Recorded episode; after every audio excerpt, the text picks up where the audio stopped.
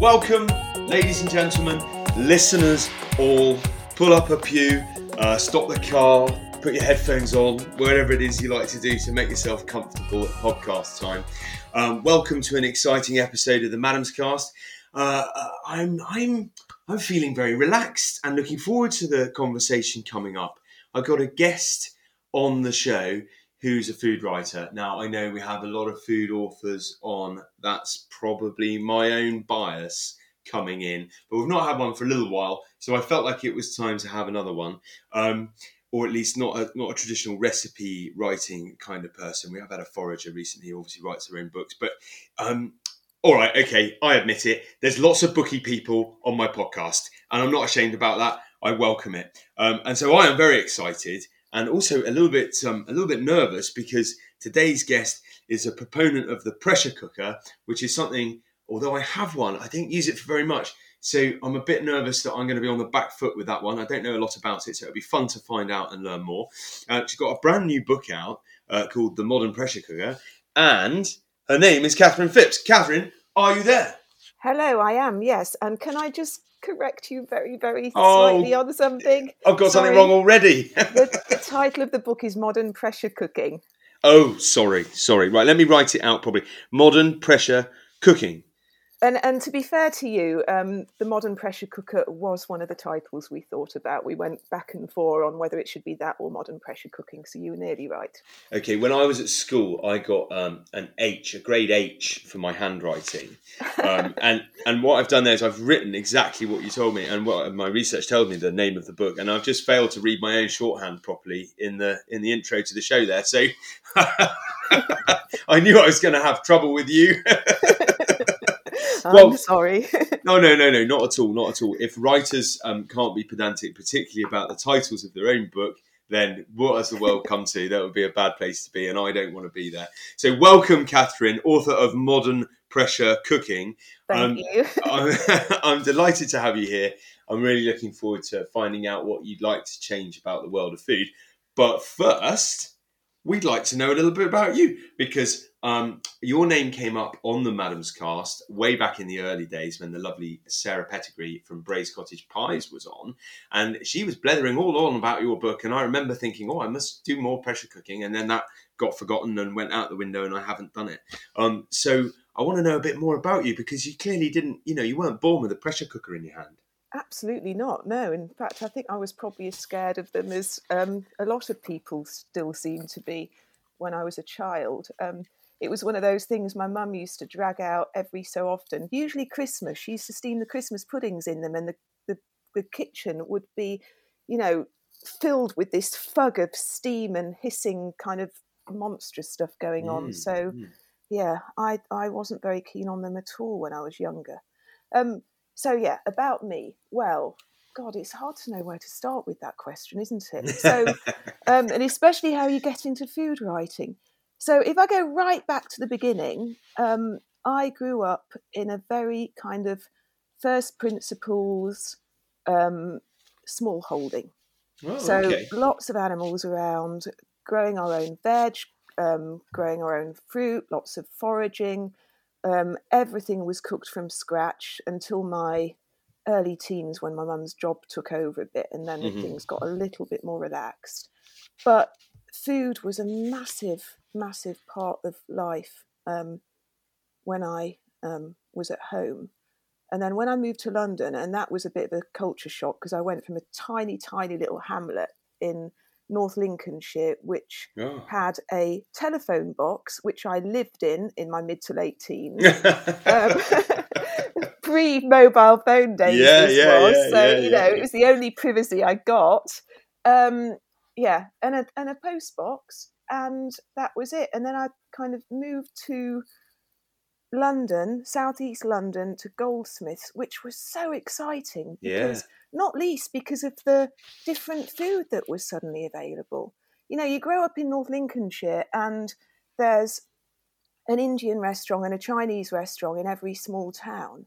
And that's pretty much all the um, exposure you get to different cuisines. Mm. And then suddenly in London, with you know the Caribbean and the African food, especially in that part of London, and Yeah, what you yeah. could see in the markets and everything. It was just amazing. So I still cooked a lot at university. Um, and then kind of meandered off into doing all the kind of conventional stuff and trained to be a lawyer and decided I did not want to do it um, and settled on food instead and got a very, very lucky break at The Guardian. Um, and that was it really. So oh wow, wow. some, somebody told me because I was I had a blog and it was a private blog just for my friends and I would uh huh. write a lot about food and food ethics, especially in recipes. And I'd um, lived in the Caribbean quite by accident for a little while and helped somebody put their cookery book together and Mhm. was cooking in a little boutique restaurant, um, hotel restaurant, which was great fun, and didn't quite know how to become a food writer. And somebody suggested that I start writing below the line on the Guardian Word of Mouth site hmm and I did, and got picked up by the editors. And then one of the first pieces I did, well, actually not one of the first, but one, you know, within the first year of doing that, I did a piece on pressure cooking because I discovered it Yeah. and immediately fell in love with it.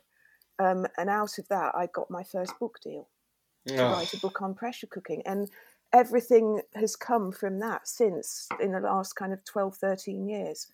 So I was very, very lucky, really lucky. amazing, amazing. Well, and, and, and also a little bit of a metaphor for life in London. Really, it's a bit like being inside a pressure cooker most of the time. Yeah, it is actually. It feels very pressurized, very Yeah. stressful a lot of the time. So anything that makes it a bit easier and pressure cooking conversely certainly does. So well, I can see we're not going to have any trouble from you getting you back to the subject of pressure cooking. That's for sure. so you well, still... you led me nicely into that one. Tim, Oh, I know, did, I know, I know. It's it's um it's my friendly nature. And um okay, so just to wrap that up nicely, then, are you still you're still in London, right? Yeah, I am. I'm in um, Hanwell, West London. Oh, West London. You've moved from South East London to West Yeah. London. Fair enough. Fair enough. No, no return trips to the Caribbean planned to write any more cookbooks out there. Oh, I wish no. Um, you know what it's like. Family kind of pulls you back, doesn't it? And um, we're in we're in West London for family reasons, and Okay. um, yeah, I still long to move there. That, that was the big plan before children came along. That was the plan to to move to Dominica permanently. Wow. But um, Wow. Well, Maybe- certainly certainly in need of some good food out there. I mean, I know there's some good places to eat, but uh, my experience of the Caribbean, unfortunately, was mostly imported American food. And I was, remember driving frantically Mm. around Antigua, trying to you know buy local vegetables to cook in my oh, kettle. it's so hard. it is so hard. I mean, Dominica is slightly different because I mean it's one of the islands that is still quite recognizable. It's still, you know, very much dominated by rainforest, and Nice. it's it's referred to as the breadbasket of the Caribbean because all the markets in the Caribbean are served by boats from Dominica. So Wow. it's really easy to get very very good produce on Dominica. There, you know, there's still horrible things like. Oh, you know the really disgusting American flour that everybody has to use just because of the import duties and all the kind of nonsense that they tie themselves in knots with but um, no, I, I know exactly what you mean. There's, there's there's this preponderancy to think that what everybody wants is either horrible American food or a kind of bastardization of 1970s 80s European food. yeah. And oh, you, but yeah. That's exactly. It's like you. It's as if you were in the hotel. Um, Yeah. That is. That is exactly. That is exactly it. but there are a lot of other people. There are a lot of people doing really good things there. You just have to know where to look for it. I go and guess. find them. Yeah, well, we Yeah. did do that. We did. We, we hired a car and popped off and managed to do a little bit better for ourselves, which was quite nice. Um, oh, right, hang on. This has turned into uh, you and I exchanging tips on where to eat in the Caribbean, and that, that mustn't that mustn't happen. So I'm delighted that you and your family are in West London. Um, I'm up in Northeast Scotland. We're Yeah. using the magic of the internet to create a vortex into which we can step through that vortex. We can uh, we can find ourselves in an identical yet more malleable world than the one in which we inhabit daily. And that gives us the power, or you specifically in this instance, gives you the power of three magic beans to plant. And each of those will grow into a new vine of food. So it's up to you to change three things from this world into that one about the world of food that you would like to change. And these can be as flippant or as uh, as studious as you like. They can be as overarching or as zoomed in and micro as you please. But you only get three, although they often overlap, and some people seem to end up with about a dozen. But you know, we'll mm. we'll skate over that fact. Um, are you feeling like you're ready? Yes, I am. Um, now, yeah, you're quite right. I was trying to decide whether to go really big or really small with this, and I think I've ended up somewhere in between. And one of them is very relevant to pressure cooking, and I'm going to leave that one till last. Okay. Um, okay. But okay, the first one Ooh, is one. that I want to. Um, I want to change a lot of the dialogue around food, um, so it kind of instills people with a little bit more respect for it. And in doing so, I would like to ban some very specific things. I'd really like to ban competitive eating. That is oh, the biggest thing. Yes, that... I cannot bear it. It makes me. Um, let, let me just set the scene a, a little bit. That this was a very, very long time ago, but even actually thinking about it makes me feel really, really ill. So, um, you know, I feel as though I'm taking one for the team a bit here because I know my stomach's going to flip at some point. Okay. So, okay. so years and years ago, I was um, idly channel um, flicking on the television, and suddenly on, on the screen there was this absolutely massive stadium with people baying and screaming and yelling, and there were three platforms in the middle of this stadium with two three people sitting at tables, and three huge dumper trucks rolled into this stadium and they were filled with mayonnaise. And I suddenly realized that I was watching a competitive eating competition and they were going to be eating as much mayonnaise as they could.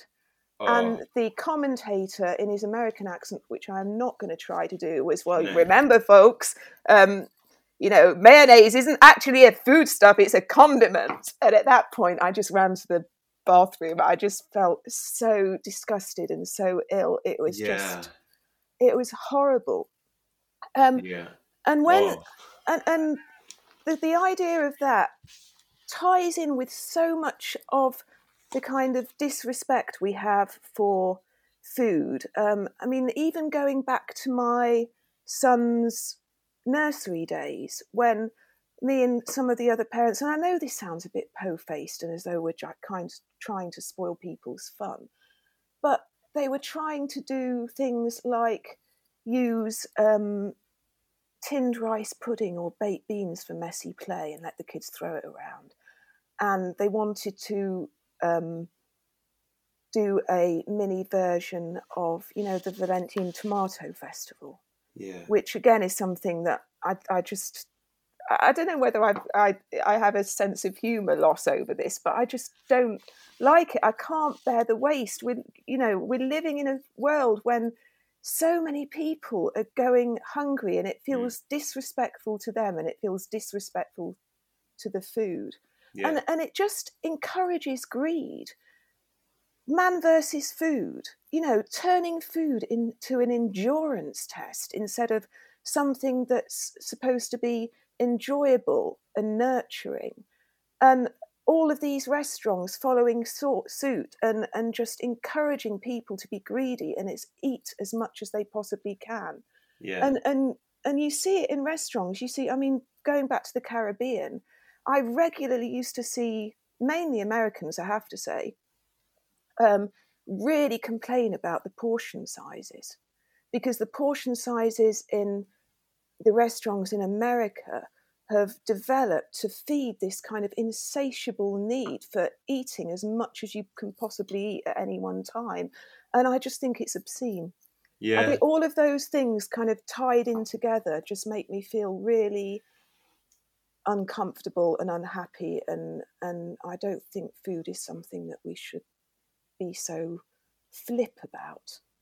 No, Really. there's there's something Orwellian about encouraging gluttony on that Yeah. scale, uh, and almost slightly Wellesian as well. It's it's uh, incredibly socially irresponsible for all the reasons. You know, I mean, let's let's list them. I mean, I'm I'm doing my best to argue with you about this, obviously by by massively supporting you. Um, okay, eating disorders. Number one, let's float. Let's throw that out there. Number two, Yeah. food waste, which you've touched on, um, definitely there. Uh, you know, um, inequality. That's that's definitely there. I mean, you know, what we produce enough food on this planet to feed it comfortably, and because of wasteful practices and greed, let's face it, um, it, it doesn't happen, and food ends up getting wasted. Um, you know, there's there's oh, there's so many things I don't like like about this idea. there's so many things I don't. Do you know? And actually, competitive eating is not something I've ever thought about beyond. So in Dorset, they have a they have a stinging nettle eating competition, Oh, um, which um, which is just you you win by eating the most yards of stinging nettle, and I, and I'm sort of like, well, okay, I can sort of see the the machismo of that. It's a bit of fun, whatever. It's not really wasteful because you know stinging nettles are everywhere, whatever. But you could have made a nice soup out of them mm, and had a nice afternoon. So I'm not sure I'm, I'm even sort of keen on that, but um, that's that's I suppose up to them. Yeah, I'd say. Any other dialogue you want to change around food?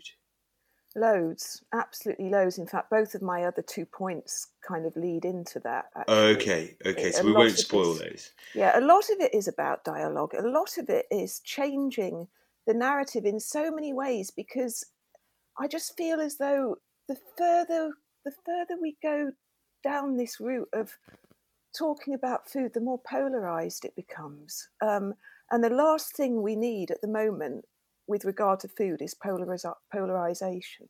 Mm. Um, I mean, if shall I start talking about my second one because that talks about that as well a lot? Or Well, yeah, I think yeah, no, I think we're there. I think we're there. I mean, I'm sort of, I'm, I was just going through in the back of my mind to see.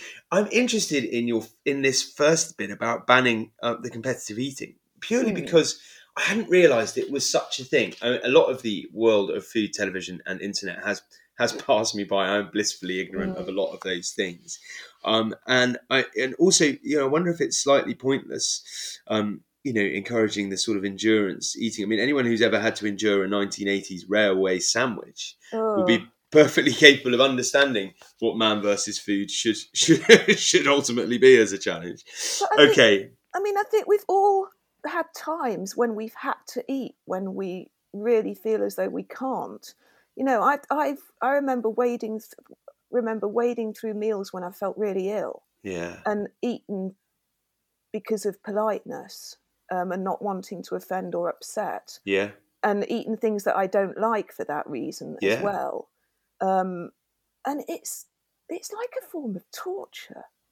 It really is. It's so uncomfortable putting something. Oh yeah, I'm reminded of a story um, from the brilliant James Herriot books uh, of a vet's life. Oh, the fat. Yes, Yes, exactly, it. exactly. And he ends up eating. This has to eat this boiled Yeah. uh, bacon fat because the farmers have invited him in for breakfast. I can't and it hasn't know been this. browned, and he has to use a massive jar of piccalilli to get through it. Exactly, hasn't he? exactly. Yeah, I love it. Oh, I can't believe you've got exactly that in your head, but it is Yeah. that sort of thing. And I think every child, every grown up can remember a moment as a child when they were sort of somehow compelled to eat something that, Mm, you know, the, fussy children, you know, children being wasteful, that's something we have to teach them about. It can't, you know, it can't just be thrown away and let go and all of that. I totally get that. I've got my own kids, little humans that they are. I know what the challenges are.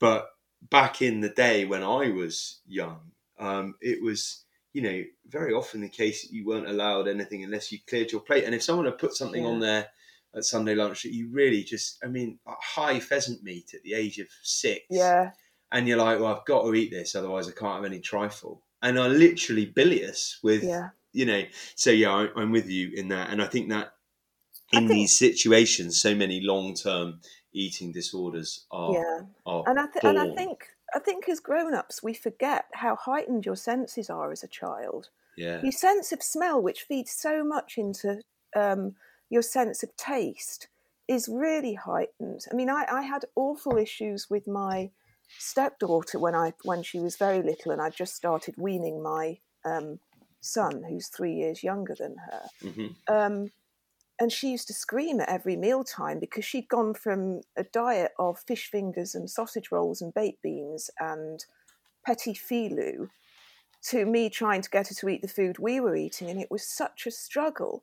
But she was a child who could be reasoned with. Yeah. Um, and eventually, I thought of something that I knew she would like and sat her down and said, Right, I'm going to make a deal with you. I'd like you to try everything I put on your plate every meal time. And if you are honest and if you tell me that you don't like it, I'm not going to make you eat it. Yeah. But I, you know, I want you to discover new foods that you like because really we're very, very limited at the moment. You know, she was three and a half at the time, but I could have that conversation with her. And the first thing I gave her was prawns. And the reason I gave her prawns was because she loved fish fingers and she'd got a very sweet tooth. And she was terrified of the look of them. And she tried one and she was immediately, oh, Dodo. Oh, Dodo, that's her pet name for me. But Yeah. um, Dodo, um, I love them. And that was it after that Brilliant. um, and it worked. But it doesn't work with a lot of children, and and I don't know how we got from this stage where you eat everything on your plate or you don't get your trifle, which was certainly what happened in my house. Yeah. Um, and I had an absolute horror of my mother's porridge. Bad porridge is Bad porridge. that- horrific. Had porridge that sat on the back of the Rayburn and got greyer and lumpier Oh. and yeah, I just I, I still can't eat porridge. Actually, I make it for everyone else. In fact, they Yeah. make their own now, thank goodness. But uh, it's it's my yeah, it's the one thing for me. So I do have some sympathy with it, but I, I don't know how in such a short period of time we got from clean your plate to oh poor little Sammy doesn't like I don't know Yeah. coq au vin. Let's make him a ham sandwich. Yeah, I think that's it. I'm with you. I, I've taken exactly the same approach as you. Um, I don't force my children to eat things, but they have to try everything, and they have to try everything not just once. So it, it will come back Mm. next year. You know, if you don't like olives this year, you might have an olive next year. You might not like it still. Fair enough. Exactly, because know- it takes what is it? If you're a child, eight to ten times for you to be tolerant of something or actually like it. If you go from a position of actively disliking it. Yeah, I'm like that with Greek wine. I think you know. the Retsina, yeah, I've had a few bad ones in my time. Um, yeah, A good one is great. A bad one is terrible. Right. Okay. Um. Well, that's that's changing the dialogue, banning competitive eating for all the reasons around it. That's that's great. Plant that seed, change that world. The world is better. Fantastic. I'm I'm I'm very much with you there. Um, but it leads us, you know, sails us on through to the next next point. Um, okay. What do you right. what do you fancy? Okay, so this one is also a lot about respect, and it's also a lot about polarization that's going on at the moment. And and you could apply this to to most foodstuffs in some form or another. But what I would like to do is wind back to a time when we had a lot more respect for the protein that we eat and that we treated it in a very, very different way. So I'm talking about how we used to eat protein before it was industrialized, Hmm. before that aspect of fun. So you can see how this would apply to virtually anything. But Yeah. I think those things in particular, and and the ones that get me most of all, all are chicken, pork, salmon, and prawns. Those four things in particular. Hold Because- on, hold on. We need to extend the podcast. uh, yeah, I mean, you. Well, I, okay, I'll, I'll let you carry on. I'm not. I, I interrupted. I shouldn't have done. Carry on. I'll try. I'll try to keep it brief. But I think that's what what has happened, and this is obviously since the 1940s and 50s, and then you know industrialization, supermarkets, um, people being supermarkets having a lot to do with people, how people are disassociated from where their food comes from. Haven't they just? Um, but also what things like the World Trade Organization have done. You know, how they have ruined the ecology of half of the Southeast Asia because of encouraging people to um, have prawn farms. You know, salmon farming in Scotland, battery mm-hmm. chickens. People being used to seeing these forms of protein as convenient flavour carriers, as opposed to being celebrated for what they actually are. And you don't celebrate them for what they actually are anymore because all their flavour and taste has disappeared if you were mm. buying them in that way. Now, I know there are so many really good producers who are making, who, who are breeding incredible chickens that taste like chicken. I, I wrote a whole book on chicken years ago, and the whole ethos of the book was buy a whole chicken, buy the best chicken you can afford, and these are all the things you can do with it to make it um, a viable proposition economically. Can I let you in um, on a um, secret? Yeah. I've read it. Have you? yeah, I've read that, and I read Planet Chicken by Hattie Ellis as well. Oh, I... which which was yeah, which informed my book quite a lot. I think I think she's wonderful. Mm, um, mm. Sorry, I've interrupted again. Carry no, on. No, but, but you see, but you see where I'm coming from. Oh yeah, um, yeah. Oh, well, let me tell you, regular listeners, regular listeners of the Madam's Cast are sitting there with their head in their hands, going, "She's only gone and mentioned the four biggest bugbears in his whole life." Yeah, so absolutely, you know. Uh, I'm, I'm, what I'm doing at the moment is sitting on my hands, trying to resist okay. the temptation to leap in. So, so you so carry on, I, carry on. Let, let me just mention a few little points. First Go. of all, the fact that disassociation. I know so many people who will only buy chicken if it's cut up in little mini breast fillets. Yeah. Because they don't want to touch it. They don't care about any of the issues around it. And and and I don't get what's going on in food when this happens that people who I know who are comfortably off, who are who try to be ethical in various ways, just do not give a monkeys about where their chicken came from. Because all they're going to do is smother it in green Thai green curry sauce or whatever. Mm, mm, you mm, know? Mm, um, and that really annoys me. And yet at the same time, they're talking about, oh well, how can we green up the school fair? Let's make it vegan. and and that's where the polarization comes from for, for me because at, at one point they're still buying their battery chickens and the pork, and you know that most of and, and a lot of them have come off red meat to go on to pork and chicken, which is a ridiculous thing to do because most pork and chicken in this country is fed soya. Yeah. Um, the oh, I don't even know where to go. I don't even know where to carry on with it. Um, yeah, yeah. I just find it so depressing. Yeah. I think if if you're an omnivore, and I'm resolutely an omnivore, you know, growing up on a on a small holding and seeing where your meat came from, mm-hmm. um, you you are you. I think you go either one of um, two ways. You run screaming for the hills and become a vegan, or you try to be the most ethical omnivore you can. Yeah. And I definitely went down the latter route. Um, and I have to say, I struggle with it sometimes. I do. Um, but I just know I can't be any other way. So that's it, really. Yeah. But I just, I just feel as though if we roll back to yeah, get, getting back to my original point, which I've wandered off a little bit.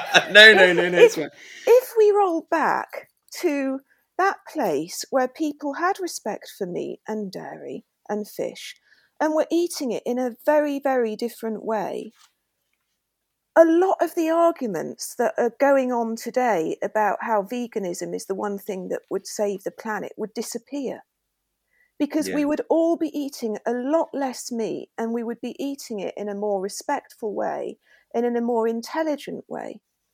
Um, and we so we would all need a lot less of it. Yeah. So all the arguments about oh well we need intensive farming because otherwise we can't feed the X billion people on the planet would just disappear. Mm-hmm.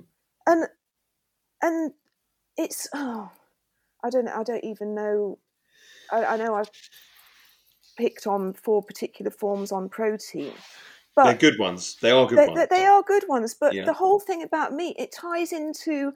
I mean, it kind of ties into my first point about food being used in a very flick way for entertainment, because of course another meat that gets wasted hugely is game. Mm. Because well, how yeah, many, yeah. I mean, how many birds are slaughtered a year and not eaten? Well, not very many this year, I can tell you, because the game rearing industry in the United Kingdom is extremely, almost exclusively reliant on egg production in France. Right. And because of the bird flu outbreak in France, it won't be happening. well, so you know what? a lot of could- bird cancelling, cancelling being cancelled, which is um is no bad thing in my mind. No, nor mine actually, and I know that will upset a few people, but I just think that again, it's obscene. I think you know, Yeah, game shooting something that's quite close to my heart, and I um I hold a lot of it in abhorrence. And people ask you, well, where do you draw the line? And I I always say, well, you know, if you can't eat what you've shot, you shouldn't be shooting it. In the same way that I wouldn't slaughter a pig, just just for the fun of for slaughtering the action of slaughtering a pig. yeah, Um, there, there are times when, to manage an environment, animals will need to be killed that are not going to be directly eaten by you. Mm, For example, if you wanted to protect a crop of clover from pigeons or something like that, yeah, you know, the, the result of that is then the most, eth- most ethical meat you could ever produce because it's a byproduct of protecting a different crop. You know, to not eat it then becomes wasteful, etc. So that's the Yeah. argument way that round for me. Um, it, it and the reason that this happens in shooting is the same reason that it happens with your um, point number one and, and for the rest of the things in point number two is because food production has become to an extent about profit. of course it has. Yeah. And and I, and oh, I don't know. Really, food has become way too cheap. It's so inequitable Mm. that the people producing the food, and this is a global thing. It's not farmers here. It's not people producing avocados in Mexico and limes in Mexico. It's not slave labor on chocolate um, cocoa plantations. It's you know, it's everywhere. Everyone, everywhere people are working in food, they are not given the respect of a decent wage. And there's this endless thing about driving down the cost of food whilst the profits seem to go stratospheric for the middlemen. Mm. Um, and everyone says, oh, but everybody, nobody can afford to pay more f- for food. No, of course they can't afford to pay more for food because nobody bloody well gets paid properly Yeah, anymore. yeah, And that's yeah. something that needs to be addressed. I think you have to address basic inequalities in society before you can sort all of this out. Mm, But no it should. I don't understand why it's such a hard thing. Well, well, well. Now that's another episode, isn't it? Yeah, I mean, um, so another person who I know you will know as a previous guest on the pod is Mark Diacono. Yeah, he's a Uh, pretty good friend of mine, actually. Yeah, he's a really Mark. he's a really nice chap, and um, he's got some very forthright views on um, on basic income, uh, which Yeah. which are related in that. And I think you know the, the world is going to go that way. We're now looking at this energy crisis, and we're all looking Yeah. at each other and going, "Why is energy something that is not controlled. I mean, that's a common resource. It's a common resource. Yeah, So why is it privatized?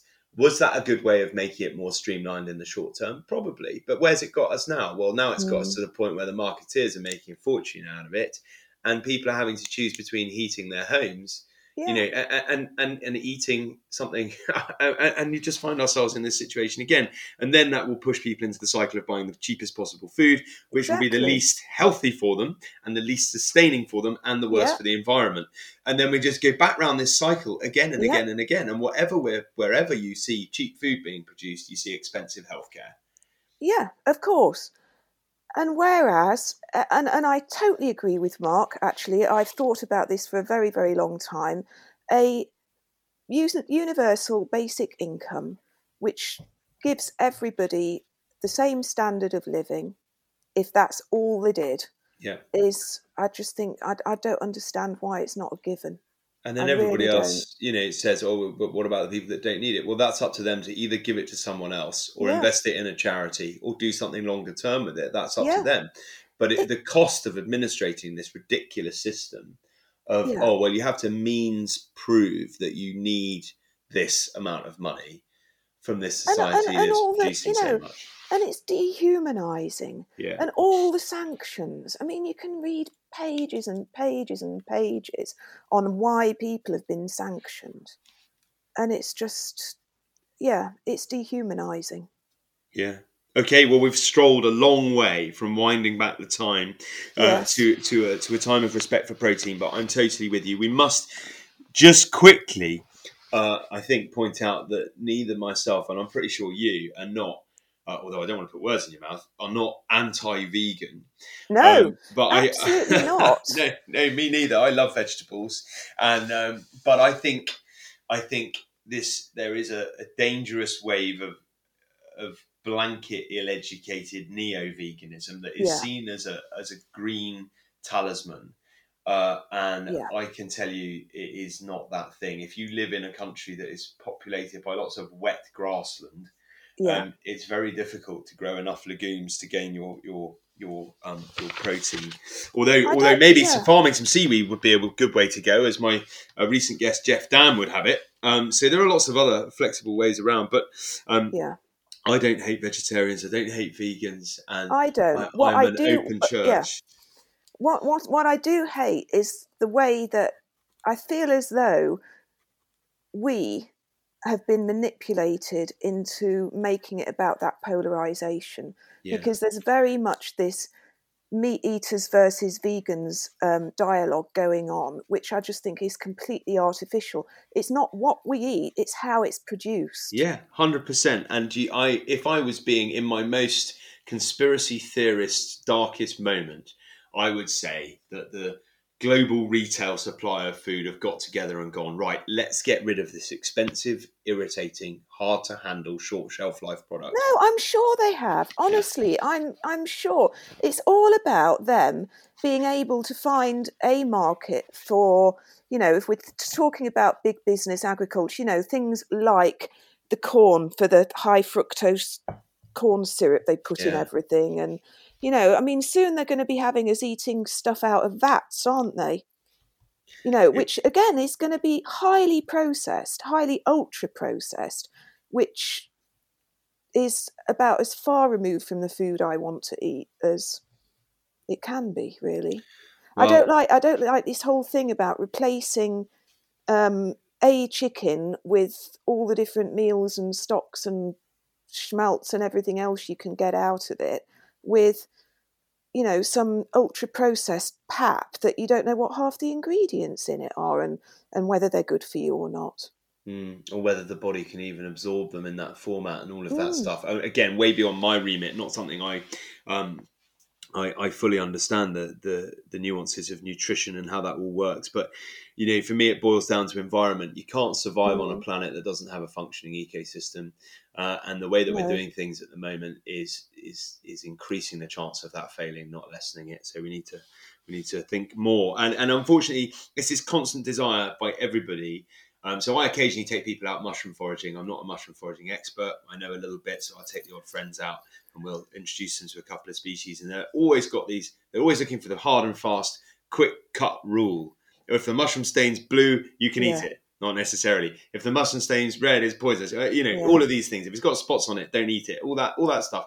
And you're just like, look, guys, there's no shortcut. Like, like the more corners you cut off, the more Yeah. corners you create, and and you can't. It's the same with the, you know, it, it, it's not possible to go, oh, this is damaging, so I'll stop eating that. Uh, when No, it is, it is, but it, you've got to make sure it's the right answer, and it is not as Mm. simple as saying meat, no meat, fish, no fish. It, it's just not there. So, um, uh, I don't know how we fix that, but it doesn't matter because we're in the magical world where we can just put it right. So, more respect for protein, taking that back is there. It's happening. It's out there. It's live. So good fantastic. good that I'm, makes me very happy I'm feeling more comfortable already. oh, fantastic! Right, so. Uh, wow, some good chat here, and I mean, you know, you were saying you were pitching it in the middle, and I'm feeling like this is um, this is pretty strong stuff. So, I'm, I'm yeah I, I I'm- wasn't sure where we would meander off to because they're kind of you know little bits of big um, issues, aren't yeah, they? So yeah, yeah, yeah, Yeah. Well, my my long term aim one day when I've got the time uh, is to sit down with all these recordings of the Madams Cast and uh, annotate and compile a list of the things that everybody wants to change, and then Mm. I'm going to cut those all together to make some shorter shows, which are a bit more hard hitting, a bit more um, succinct, and then hopefully a series of shows about each of those three main topics. So we'll we'll see where we get to with that. It might never happen. I'm having so much fun doing this one. um, okay, point Right. number three. Okay, so this is where I'm going to start banging on about pressure cooking a bit. Um, and I'm not going to be, you know, really um, narrow it down in the way Sarah did because I think didn't wasn't Sarah one of Sarah's one of the things was that she wished people weren't scared of pressure cookers, Yeah, Um, yeah, it was one of those. Yeah, I think it was. Yeah. which I totally agree with. And I have to I have to say I deal with this on a daily basis. There isn't a day that goes by when I don't get a message saying or a comment saying, "But I'm so scared of them because whatever." Anyway, but pressure cookers is part of this final um, point, and again, it's about um, the food narrative, and this one directly relates to poverty and it uh, um, relates to sustainability. Because there is an awful lot of food writing which tries to address food in terms of sustainability Mhm. and food poverty, which are two of the biggest issues I think we're facing at the moment. But very, very rarely do they take into consideration how the food is cooked. And I think that's just as important. Yes. Well, I have certainly been guilty of thinking all the way along a food supply chain until it gets to my kitchen, at which Yeah. point, uh, and I think may, I have a little theory about this because I did wonder if it might go in this direction. I think there are a lot of food books are written by people, not, not exclusively, but ha- maybe half the food writers out there uh, have had some kitchen experience in terms of professional kitchens. And Mm. professional kitchens tend to have ovens on all the time Yeah. because they're always being used for various different things. And I mean, hopefully, the days of just leaving the gas on because that was the easiest thing to do have gone. yeah. Um, but certainly, I think that then transfers into oh well, if I want to slow cook something, it's going to take this long. And, and, and it will just go in the oven that's on low in the kitchen Yeah. because it's on anyway, and there's three other things in it. So I'm Yeah. not trying to make an excuse, um, but I don't think I think there are reasons that it hasn't been considered more. Uh, but I'm looking Mm. forward to hearing uh, exactly how we can do it better. Well, you know, you know, the oven is the biggest thing actually, because I was oh, I was reading a book on sustainable food the other day, and virtually every other dish was cooked in the oven, Mhm. um, and most of them didn't need to be. yeah. Um, and it, you know, it's all very well telling people to use their broccoli stems or cauliflower leaves or whatever. That's all very well and good. But if you if the only suggestion you're giving is roast them in the oven for 45 minutes, well, you know, a lot of people can't actually afford to do that anymore. This Yeah. isn't just affecting people on the lowest incomes in the country anymore. It's affecting, you know, well, a lot of people. everyone, Everyone. everyone, everyone, Everyone. Yeah. Um, I'm doing a baking book at the moment, and I'm wincing every time I put the oven on. So um, yeah, it's um, it's something that affects us all.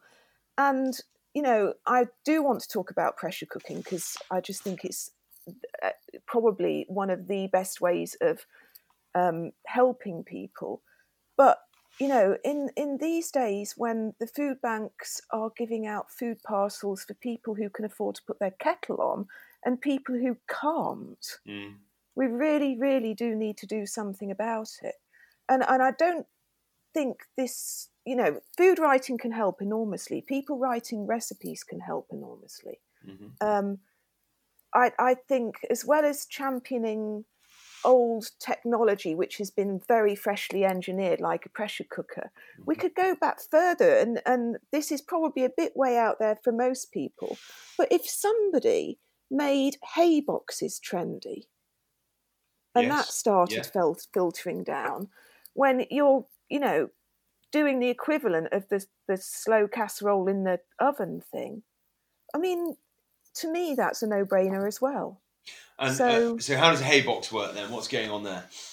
Okay, So a box is, in very simple terms, a box is insulated with hay. You make something to it's piping hot on the bring something to boil so it's piping hot on your stove top Mhm. stick it in the hay box and the insulation will keep it hot and gently cook it for a few hours Brilliant.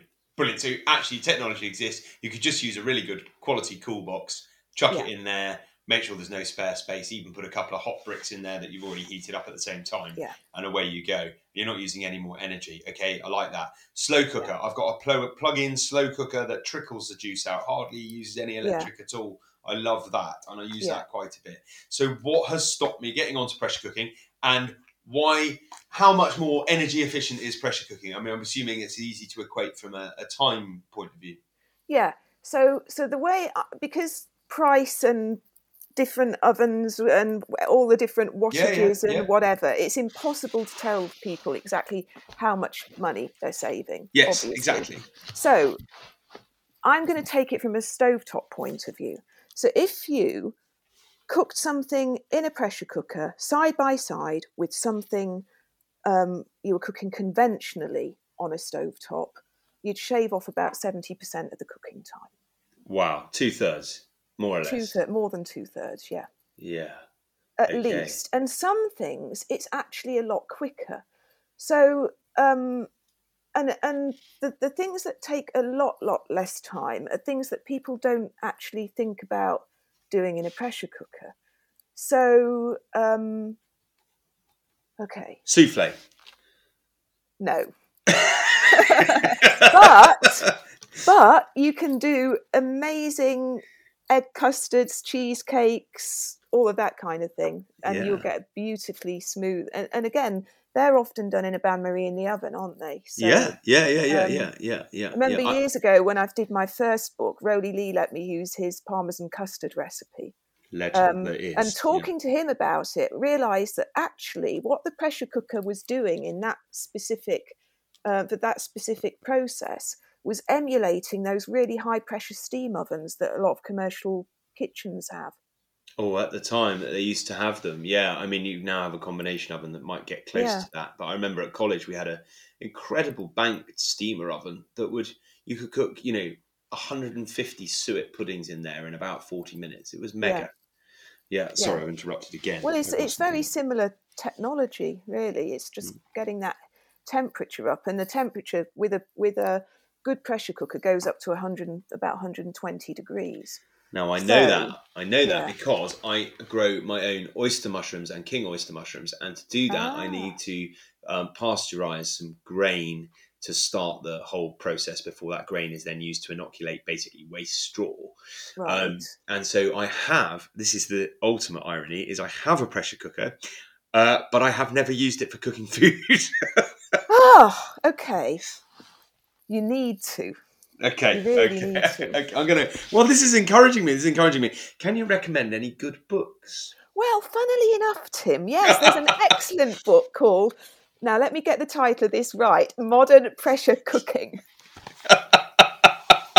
Oh, what a seamless link that was! That was brilliant. Okay, so um, before we uh, delve into more of that, so I'm going to ask you in a minute to pick your favourite recipes from it, which is almost impossible for any food Yeah. writer. I know that, but we can tune it into the current season and whatever. That would be fine. Um, if I'm going to be saving myself, I'm going to commit to this because for Yeah. the this apart from anything else, this is a change that's achievable for me. We live in a house where we have an Aga. We rent this house. We have an Yes. oil-fired Aga, which I basically switch off for the whole summer because it's just uh, it's not very good anyway. Um, Yeah, and there's no point to be wasting those hydrocarbons. And I, and then I've got a um, I have a Calor Gas or you know an outdoor gas bottle so supply into the house for a gas hob which has an electric Yeah. oven. And I am keen to use less of that gas. So that's something I can change. I can't afford to change my van to an electric van. Uh, because that is not happening just yet. That's not going to work. Um, and also, I believe that it should be used to the end of its natural life because of the, Yeah. resources used to uh, to build it. But that's a different chat. Um, so I'm going to get myself uh, a, a bit more pressure cooking action because that's going to save me effectively two thirds of my gas bottle per Yes. bottle, right? So totally. I'm all up for that. That makes 100% sense to me. I'm on board. I'm going to do it. I'm going to get your book and I'm going to be brave. That's that's a commitment that I can make. So I'm going to do it. That's great. How do we get more other people to do that? Oh, I wish I. I mean, I just plug away daily. Good for you. Um, when I mean, when my first book came out a, a decade ago, it was much harder actually. Um, I've noticed that this time round, food writers who were very, very resistant a decade ago are much more um, open to it. And that's been helping enormously. Social media, actually, people like Sarah. Mm. What what I found that helps more than absolutely anything is demonstrations. So um, you know, I used to do some at Divertimenti and uh, you know food festivals and that kind of thing. But the one that really got me going was the one in um, I did in Norfolk with um, Sarah and her friend. Oh, you did you do a show with Jane as well? Jane Seward, the medlar lady. Yes, absolutely, I did. And in Yes. fact, I was in touch with her recently because she's finally writing a book about it all. Yeah, she is. I'm really excited about that. Mm, me too. Me Um, too. Anyway, um, so we did an evening, and I think there was well, no more than 20 people there. Um, but the ones who, and I cooked a range of stuff. Um, and I think at one point I had four pressure cookers going at the same time, making tiny little chocolate fondant puddings, which take five minutes um, at the end of the evening. Hmm. And I think virtually everybody went out and bought a pressure cooker the next day It's a revolution.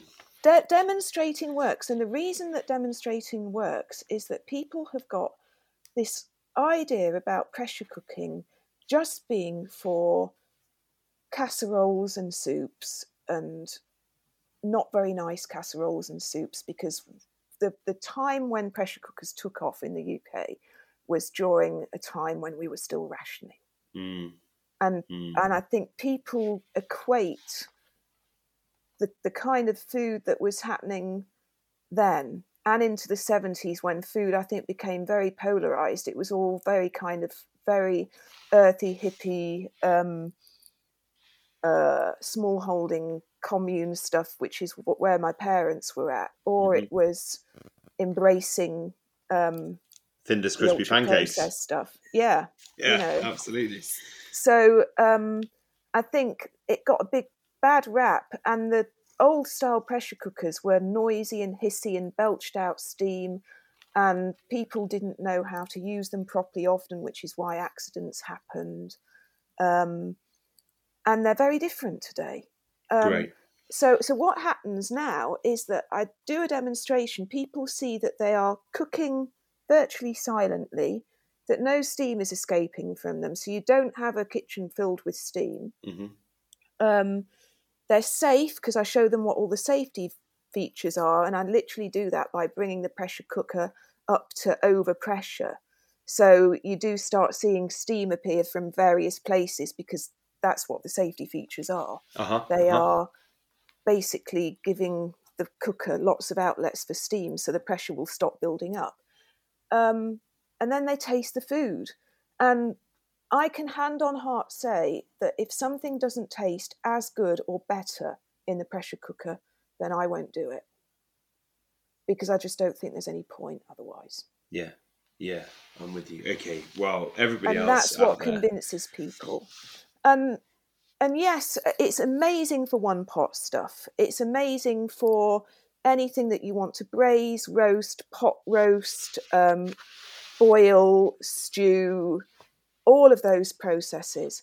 But you know, on a day-to-day basis, what I use it more for anything is the things that you know a lot of people do automatically you know if you've cooked something for dinner and you want to do the side dishes of your greens how many people would just automatically boil a kettle shove some water in a pan wait for it to come up to boil and add the greens?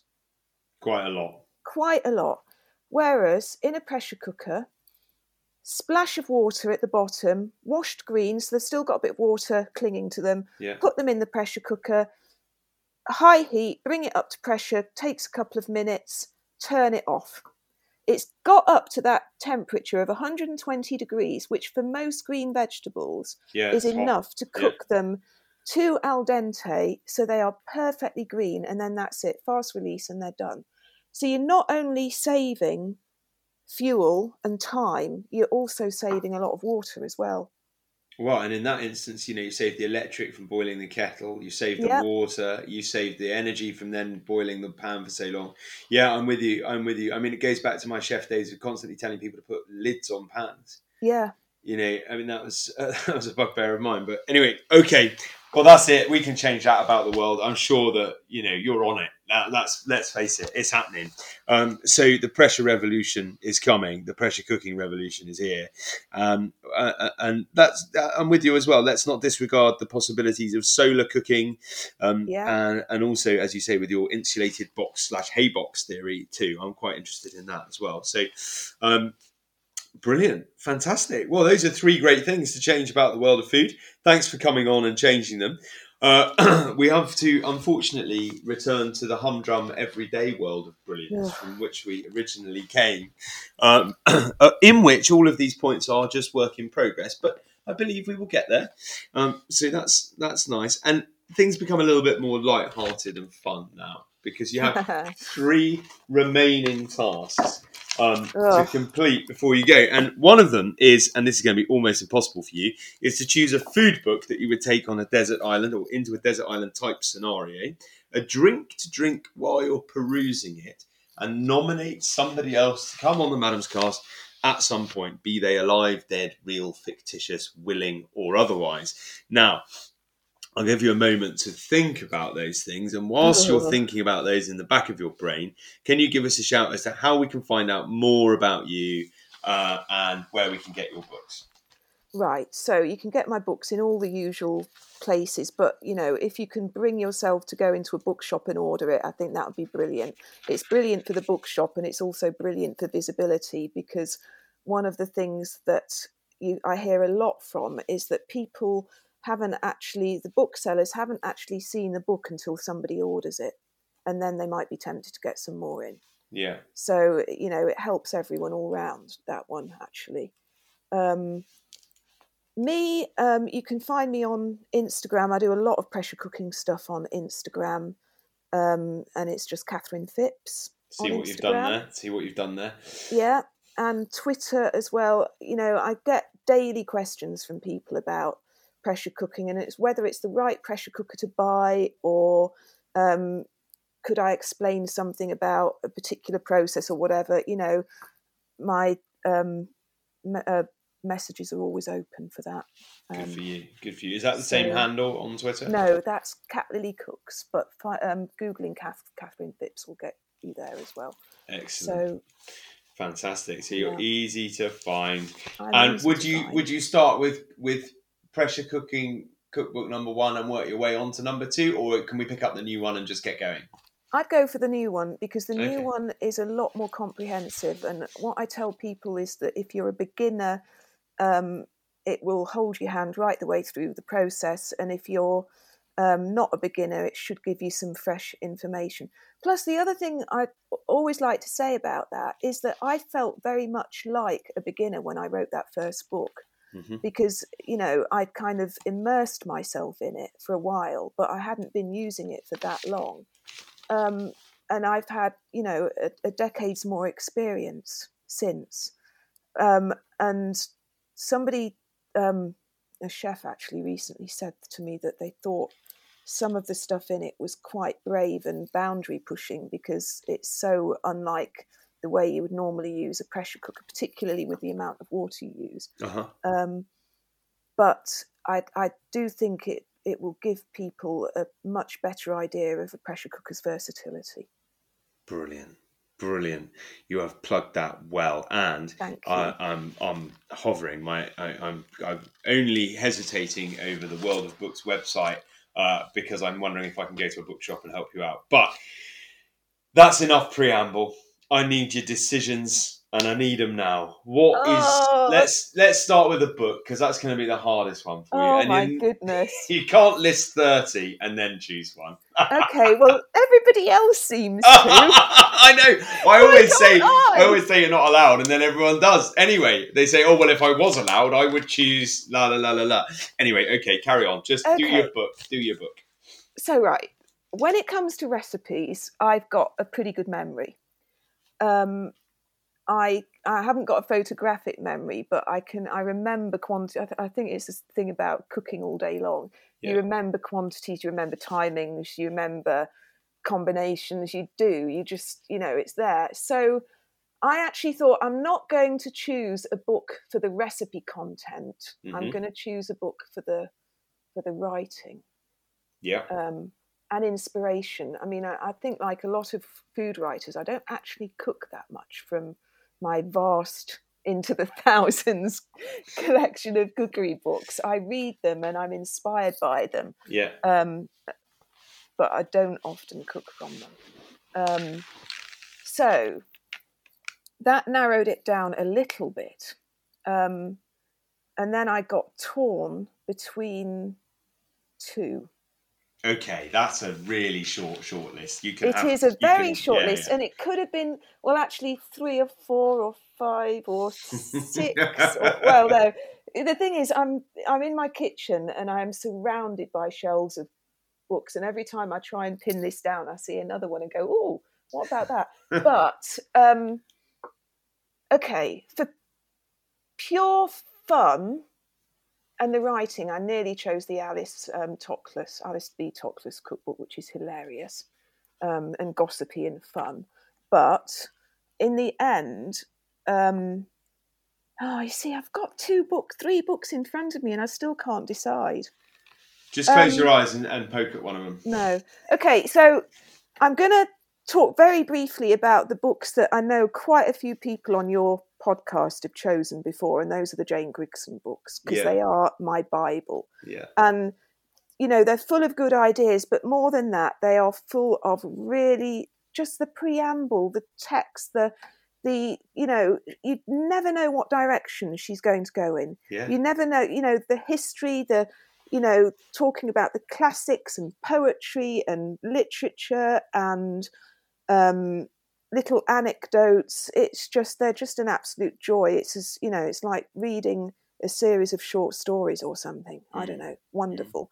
But i actually put that aside in favor of the book which has probably been the most inspirational book for me um, when I was thinking about, even before I was thinking about becoming a food writer, but definitely when I did because of the way it's written. Um, and I also thought it would be quite a good book to have on a desert island because it's about cold food, not hot. Mhm. I know I know hot food really well. I know Caribbean food really well, especially. Um, and there's nothing like being somewhere really cold and reading something hot, or reading going somewhere hot and reading something cold. Mhm.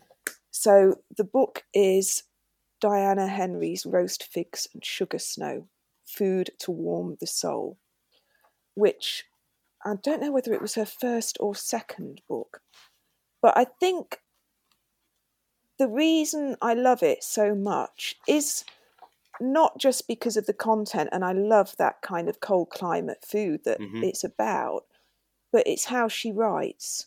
She writes in a beautifully poetical way which never gets too florid or purple for me Yeah. um Yeah.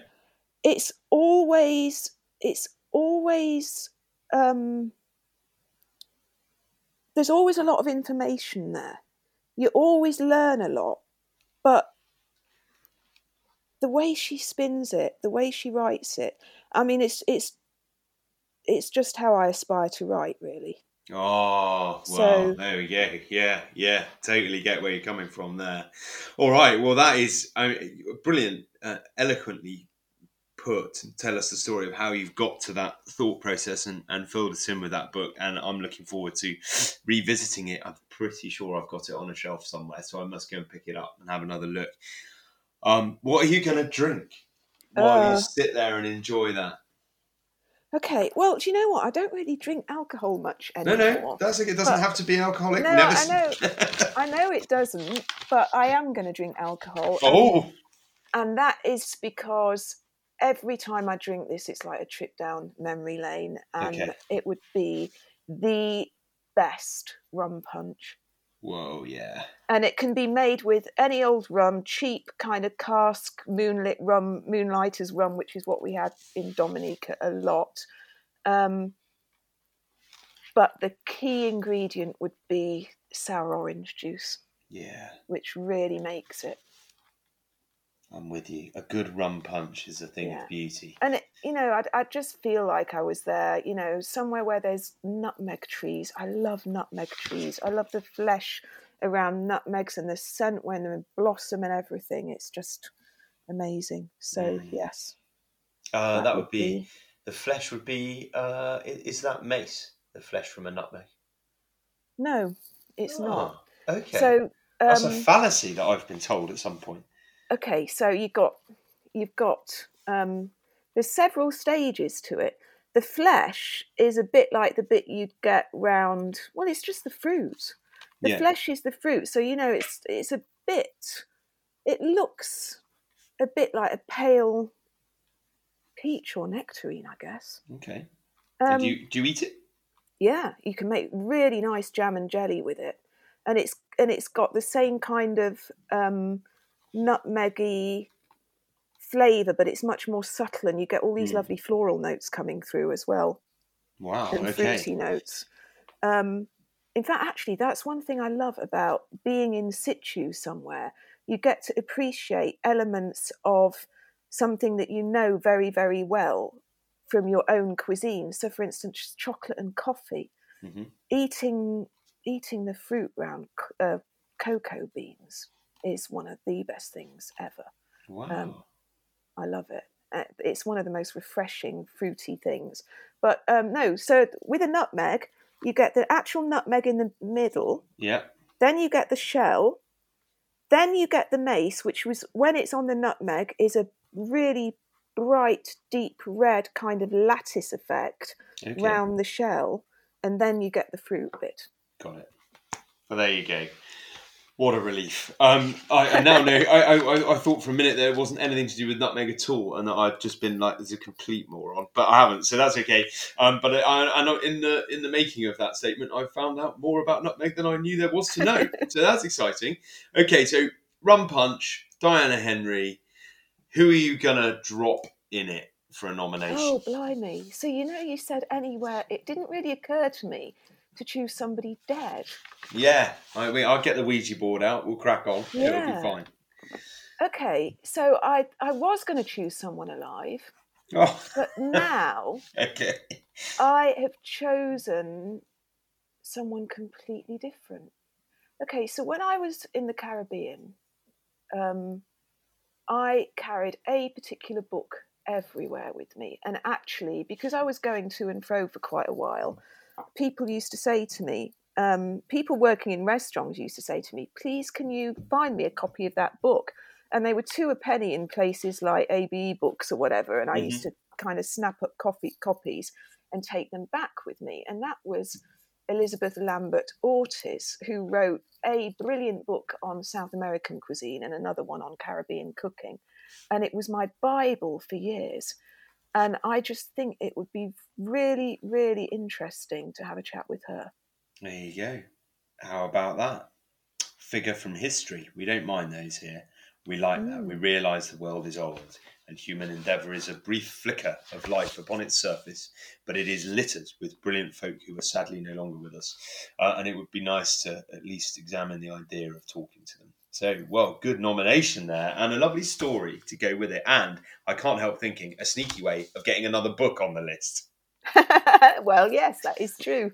Two books, actually. There were two I mentioned. Oh yeah, okay, okay. Multiple, multiple extra books. I get it. I get it. I get it. Okay, well there we go.